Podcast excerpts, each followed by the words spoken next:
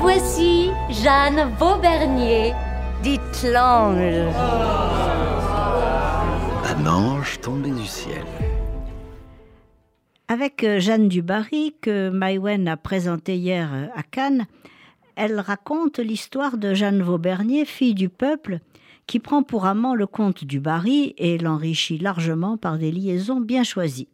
Il organise donc une rencontre avec le roi par l'entremise du duc de Richelieu. Et c'est le coup de foudre entre Louis XV et Jeanne. Le roi, qui a perdu son épouse Marie Lexinska et sa maîtresse Madame de Pompadour, est âgé et déprimé.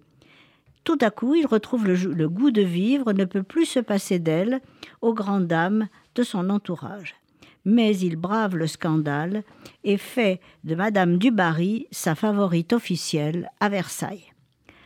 Ce n'est pas seulement ce personnage que Maïwen a découvert dans le Marie-Antoinette de Sofia Coppola en 2006, mais un style, d'une liberté et d'une impertinence très postmoderne.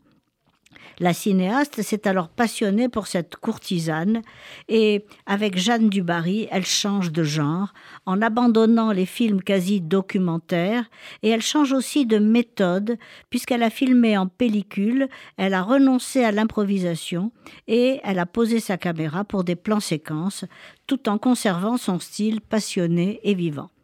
Certes, elle ne fait pas mettre des baskets à Madame du Barry comme Sofia Coppola, mais dans des décors et des costumes somptueux, on entend des dialogues libres et légers, tandis qu'une voix off percutante complète le récit. Les us et coutumes de la cour au XVIIIe siècle donnent lieu à des séquences souvent comiques. La réalisatrice a particulièrement soigné ses personnages secondaires. Le comte du, du Barry est interprété par un Melville Poupeau vraiment glaçant. Euh, le valet du roi est méticuleux et attachant, et interprété par le génial Benjamin Laverne. Et la fille de Louis XV, India Hare, est d'une méchanceté digne des sœurs de Cendrillon.